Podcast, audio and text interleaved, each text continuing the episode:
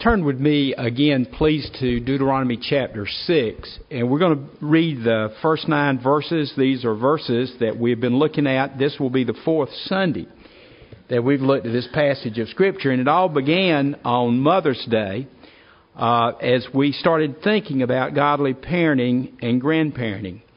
Now, again, this is not a way for me to um, apologize for staying on one passage of Scripture for a lengthy period of time. But folks, I hope that you are, are being fed from the Word of God. Uh, so often we'll take a passage of Scripture and read it one time and move on. And I'm afraid that some of you might accuse me of being like the young and the restless if you don't watch it for six months. It's still the same thing going on when you turn it back on.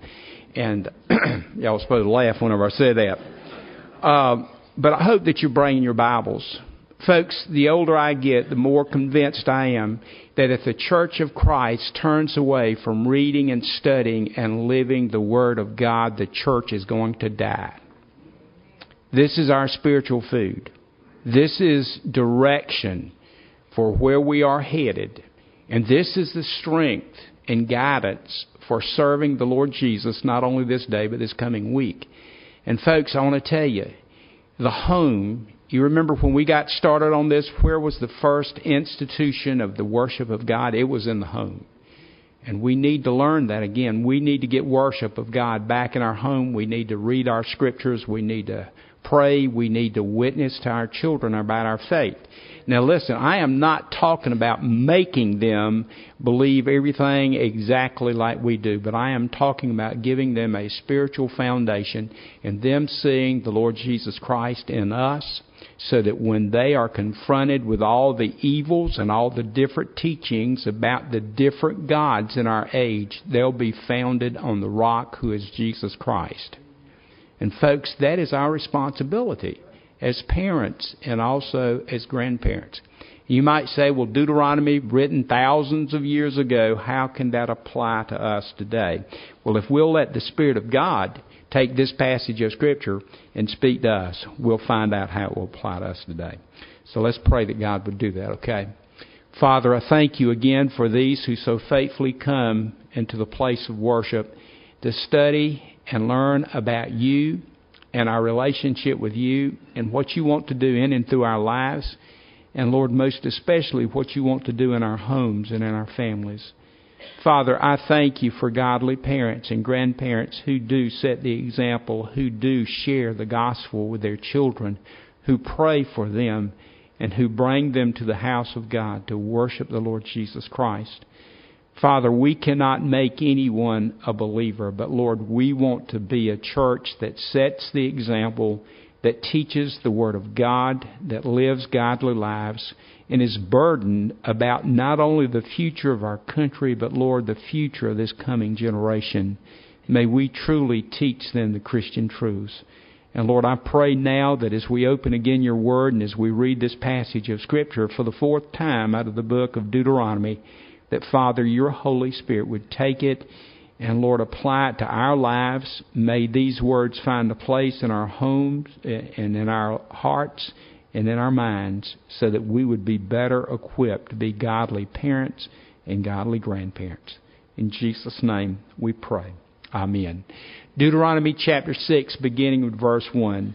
Now, this is the commandment, the statutes, and the ordinances which the Lord your God commanded me to teach you. And I mention this every time. But, folks, don't you see? Moses said, Look, what I'm getting ready to tell you, this is what God told me to tell you that you may do them in the land which you're going over to possess it, that you may fear the Lord your God, you and your son and your son's son. And that's why we had to include not only godly parenting, but godly grandparents. Moses has the word from God to the parents and to the grandparents by keeping all his statutes and his commandments, which I command you all the days of your life, and that your days may be prolonged. Hear therefore, O Israel, and be careful to do them, that it may go well with you, and that you may multiply greatly as the Lord, the God of your fathers, has promised you in a land flowing with milk and honey. Hear, O Israel, the Lord our God is one Lord. You shall love the Lord your God with all your heart, with all your soul, and with all your might. And these words which I command you this day shall be upon your heart. You shall teach them diligently to your children, and talk of them when you sit in your house, when you walk by the way, when you lie down, and when you rise. And you shall bind them as a sign upon your hand. They shall be as frontlets between your eyes, and you shall write them on the doorpost of your house and on your gates we have found that there are at least seven instructions from God in this passage of Scripture to, gra- uh, to parents and to grandparents. And let's look, I'm just going to mention them and then we'll pick up on the third one, okay? Number one, parents and grandparents must be teachable. That's verse 1. Before you and I can train our children and grandchildren in the ways of the Lord, we must be teachable ourselves and allow God to teach us. Number two, parents and grandparents must first obey the commands of the Lord before we can teach them to our children and grandchildren. Verses 1, 2, 3, and 6. How can you and I teach our children if we're not doing it ourselves? Number three, and this is the one we'll get started with this morning parents and grandparents must fear the Lord your God. Verse 2. Number four, parents and grandparents must hear the Lord verses 3 and 4. Number 5, parents and grandparents must love the Lord your God with all your heart, with all your soul, and with all your might. Verse 5.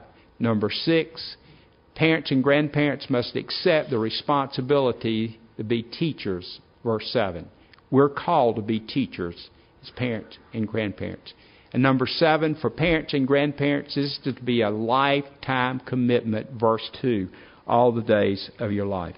Well, folks, let's look at that third instruction from God found in verse 2. Let me just read that to you again. I hope you've got your Bible open.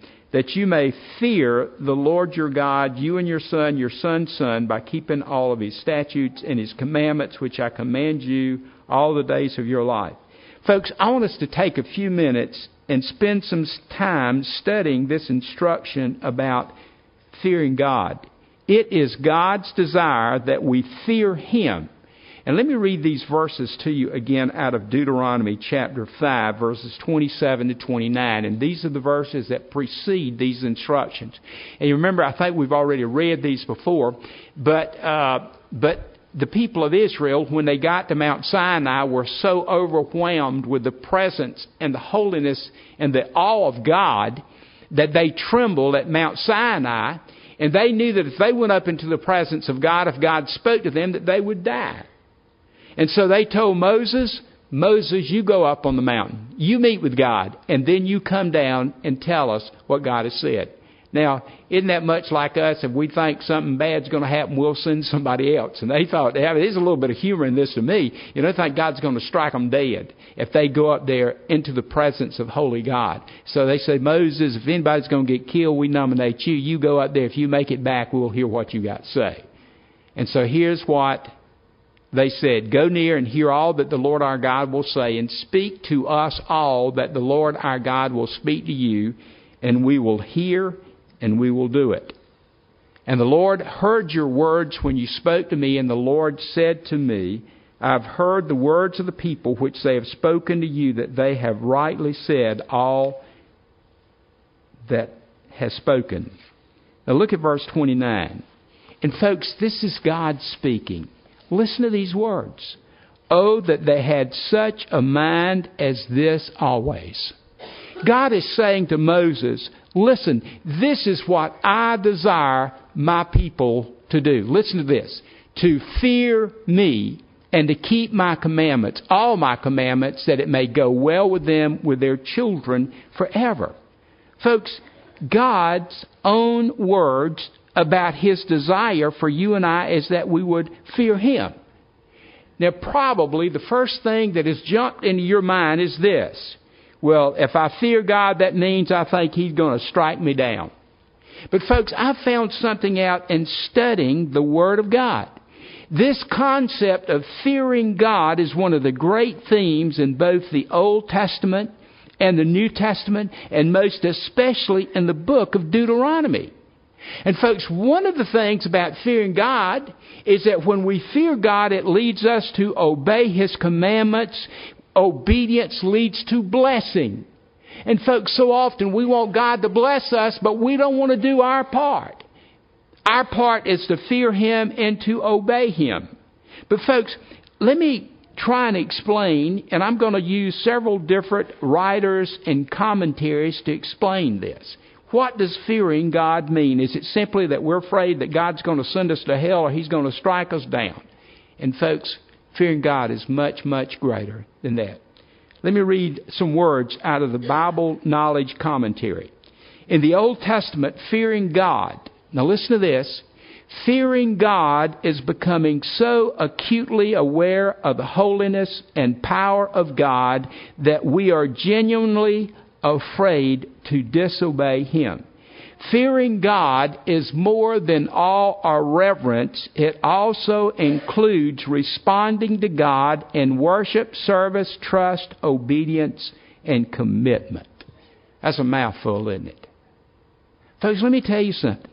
If we really sense that God is here, we will fear Him because of His holiness and power. We are sinners, every single one of us.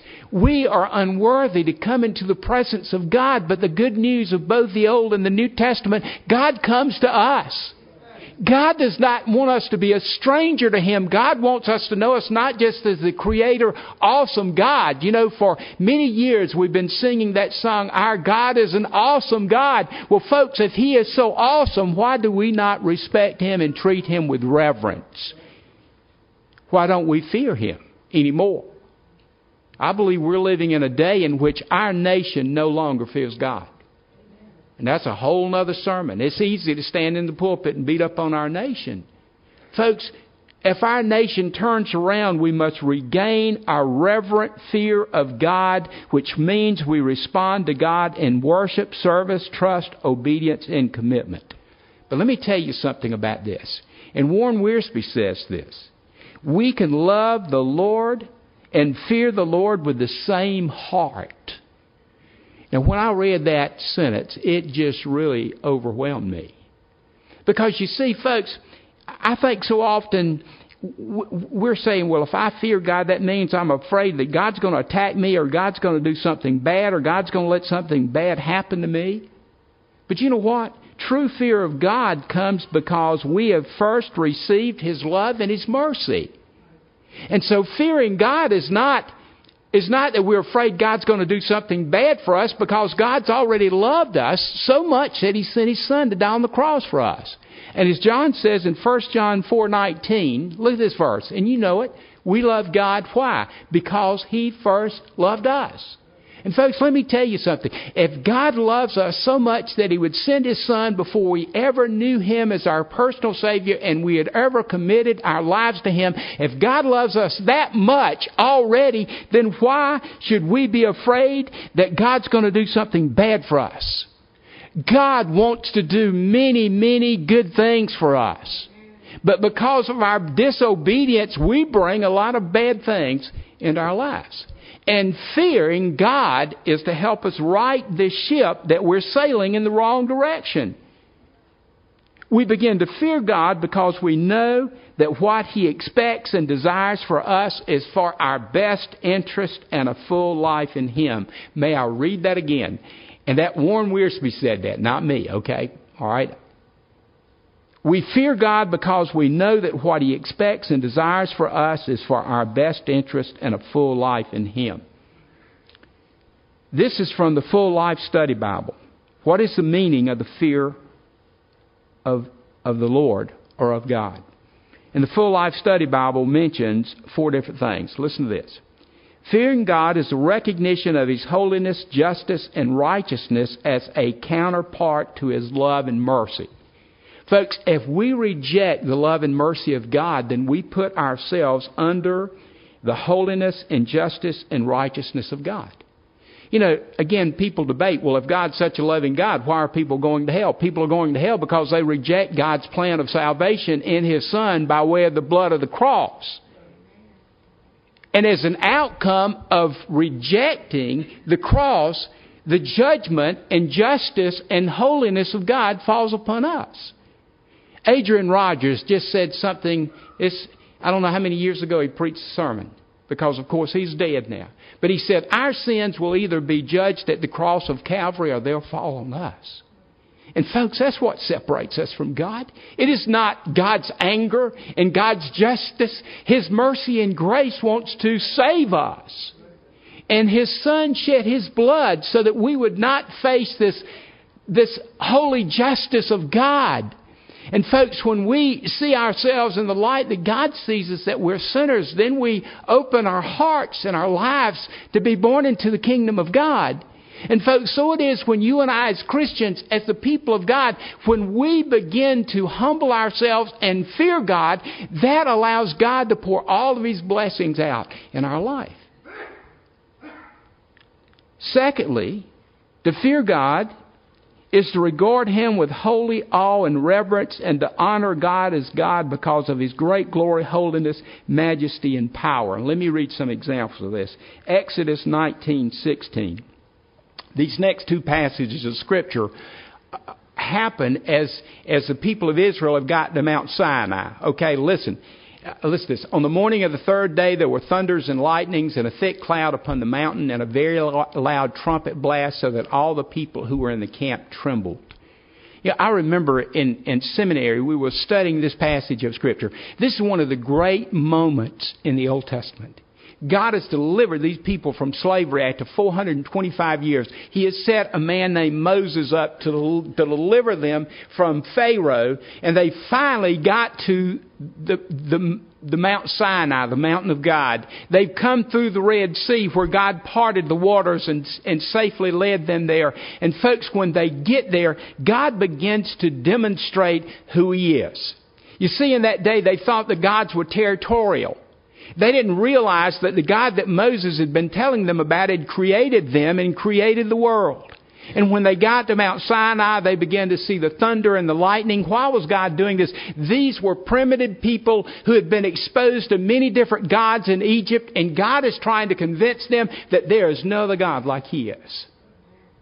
And so these people are standing at the foot of the mountain and they're trembling the next chapter, chapter 20, verse 8 and 19. Listen to this now. When all the people perceived the thunderings and the lightnings and the sound of the trumpet and the mountain smoking, the people were afraid and trembled, and they stood afar off and said to Moses, You speak to us, and we will hear, but let not God speak to us, lest we die. Now, folks, were they fearful of God?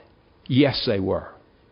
Listen to Psalms 33, verses 8 and 9. Let all the earth fear the Lord. Let all the inhabitants of the world stand in awe of him, for he spoke and it came to be. He commanded, it stood forth. Let me tell you something.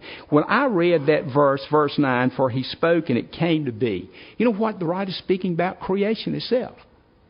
You know, one of the reasons we no longer fear God, we don't, we don't think God had anything to do with this earth, do we? Folks, He created it. He created you and me. We are His creation. He is the Almighty Creator God. The people back in that day got it. We're drifting farther and farther away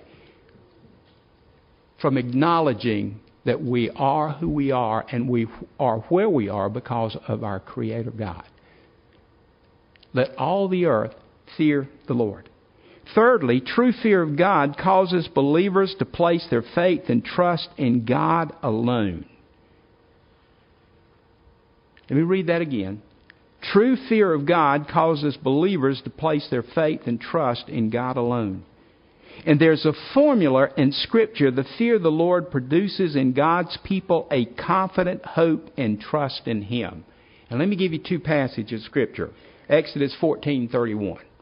And Israel saw the great work which the Lord did against the Egyptian, and the people feared the Lord, and they believed in the Lord and in his servant Moses. Listen to this verse, Psalms 115, verse 11. And you might want to highlight this verse in your Bible. You who fear the Lord, trust in the Lord. He is their help and their shield. Folks, let me tell you what I believe the writers are trying to tell us that when we truly have this reverential fear of God, we begin to trust Him more and more because we have seen what He can and will do in our lives, because we begin to fear Him. And folks, also to fear the Lord involves recognizing that He is a God who is angry about sin and has power to punish those who break His righteous laws both now and, and in eternity. Listen to Hebrews chapter 10, verse 31. And I know we don't like to hear stuff like this, but listen to this. It is a fearful thing to fall into the hands of the living God. Folks, listen. I'm not trying to make anybody a Christian by causing them to be afraid of hell, but let me tell you something. More important than being afraid of hell is being afraid of the living God who created us, whom we're going to give an account to one day. But, folks, here's reasons, and I'll go through these. Okay, here's reasons for the Christian to fear the Lord. Number one, we should fear Him because of His great power, and this is out of the Full Life Study Bible. We should fear him because of his great power as the creator of all things and all people. Let me again ask you, do you, do you and I feel, fear the Lord? You know, so often we don't fear the things that we think we got control over. If we're smooth sailing through life, we don't feel like we need God, do we? If we got all that we want in life, we don't feel that we need to fear God. But, folks, we should fear him because of his great power as the creator of all things and all people. Number two, we should fear God because God is still in control of this universe, our lives, and also our nation. Number three, as Christians, we have seen the Lord and the brightness of God's glory. If God saved you and I, as many of us profess He has, then we have seen the greatness of our God. He can save sinners like you and I. He can cause our church to exist for 80 years. Been a lot of things I'm sure He's not been proud that we've done, but God has done so many good things in and through us. We should fear Him. Number four, the continual blessings of God we receive, especially the forgiveness of our sins, should lead us to fear Him and love Him. And remember, that can be done in the same heart. Number five, the fact that God is a God of justice who will judge the uh, entire human race should cause us to fear Him. Listen to Romans chapter 14, verses 10 through 12. Listen to these verses. Why do you pass judgment on your brother? Or you, why do you despise your brother? For we shall all stand before the judgment seat of God. For it is written, as I live, says the Lord, every knee shall bow to me and every tongue shall give praise to God. Folks, I want to tell you where that comes from. That comes from Isaiah chapter 45, verse 23. I, I, that's, that's what it is. Isaiah 45, 23. And you remember Paul repeats basically that verse in, in Philippians chapter 2 where he says, Every knee shall bow, every tongue confess that Jesus is Lord to the glory of God the Father. But folks, let me read Isaiah 45:23 to you. By myself I have sworn, from my mouth has gone forth in righteousness a word that shall not return. To me every knee shall bow, every tongue shall swear. And that means to acknowledge, to affirm that Jesus, that God the Father is, is Lord. What does that have to do with you and I? Folks, every one of us is going to give an account of ourselves to God. Folks, we should reverently fear Him so that His will can be done in our life, even within our own families. Folks, do you realize every aspect of our life is going to be either uh, made better by our fearing God or our walk with the Lord is going to be weakened because we do not fear God? Even as Christians, even as churches. Who runs this church? As we fear God, the Lord Jesus Christ is head of this body of believers. Let me give you another example. This is the sixth thing why Christians should fear the Lord. Fearing the Lord will lead us to fully understand the love of God for us. Let me read an unlikely passage of Scripture that would apply to this, but as I was thinking about fearing the Lord, this passage came to my mind out of Luke chapter 23, verses 39 to 43, and you'll immediately know what's going on. Listen to this. One of the criminals who were hanged railed at him, saying, Are you not the Christ? Save yourself and us. You remember one of the thieves being crucified by the Lord, is literally making fun of Jesus. And he's saying, if you are who you say you are, then how about save me? I don't want to die on this cross. But listen to verse 40. But the other rebuked him, saying, What did he say? Do you not fear God? Do you not fear God? Since you are under the same sentence of condemnation, and we indeed justly, for we are receiving the due reward of our deeds, but this man has done nothing wrong. And he said, Jesus, remember me when you come into your kingdom. And Jesus said to him, Truly, truly, I say to you, today you will be with me in paradise. Folks, listen to this. Fear of God led one dying thief to trust Christ as his Savior. And he inherited eternal life because he trusted in the Son of God. Folks, what are we keeping from God doing in our lives because we no longer have reverential fear of God?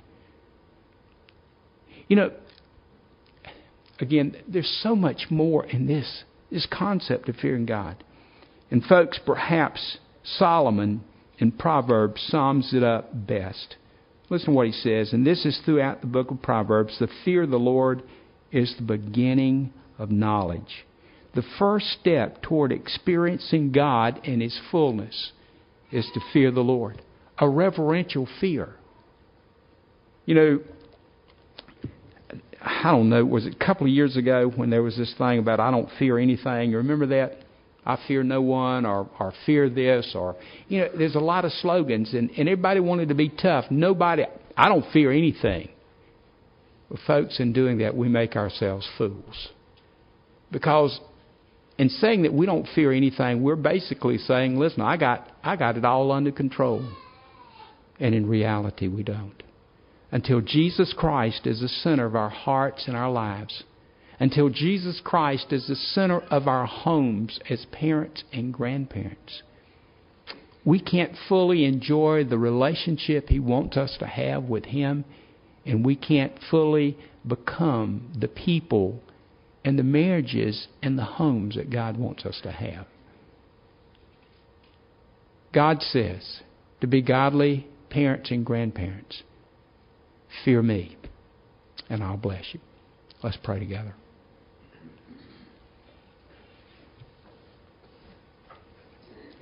Father, thank you for these instructions that you gave Moses to share not only with the people of Israel, but to share with us. God, in these moments, I pray that we have we've learned something about what it means to fear you. And Father, I pray that our fearing you would be a sign of our reverence for you and our love for you. Because even in knowing what great sinners we were, you've died, your Son has died for us.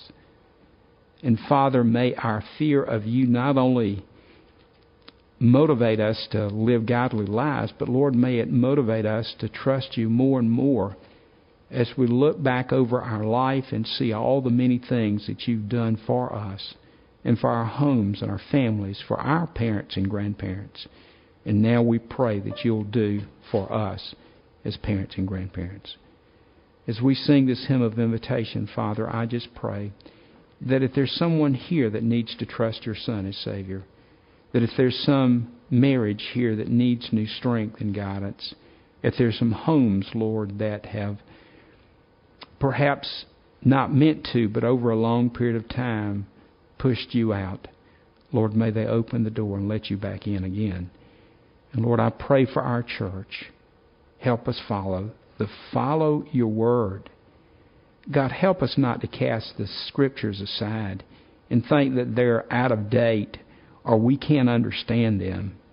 Father, help us that we'll hunger and thirst, not only after righteousness, but after a deeper walk in relationship with you and a knowledge of your word. Father, in these moments, please, please, Lord, may your will be done as we stand together and sing a hymn. In Jesus' name, amen.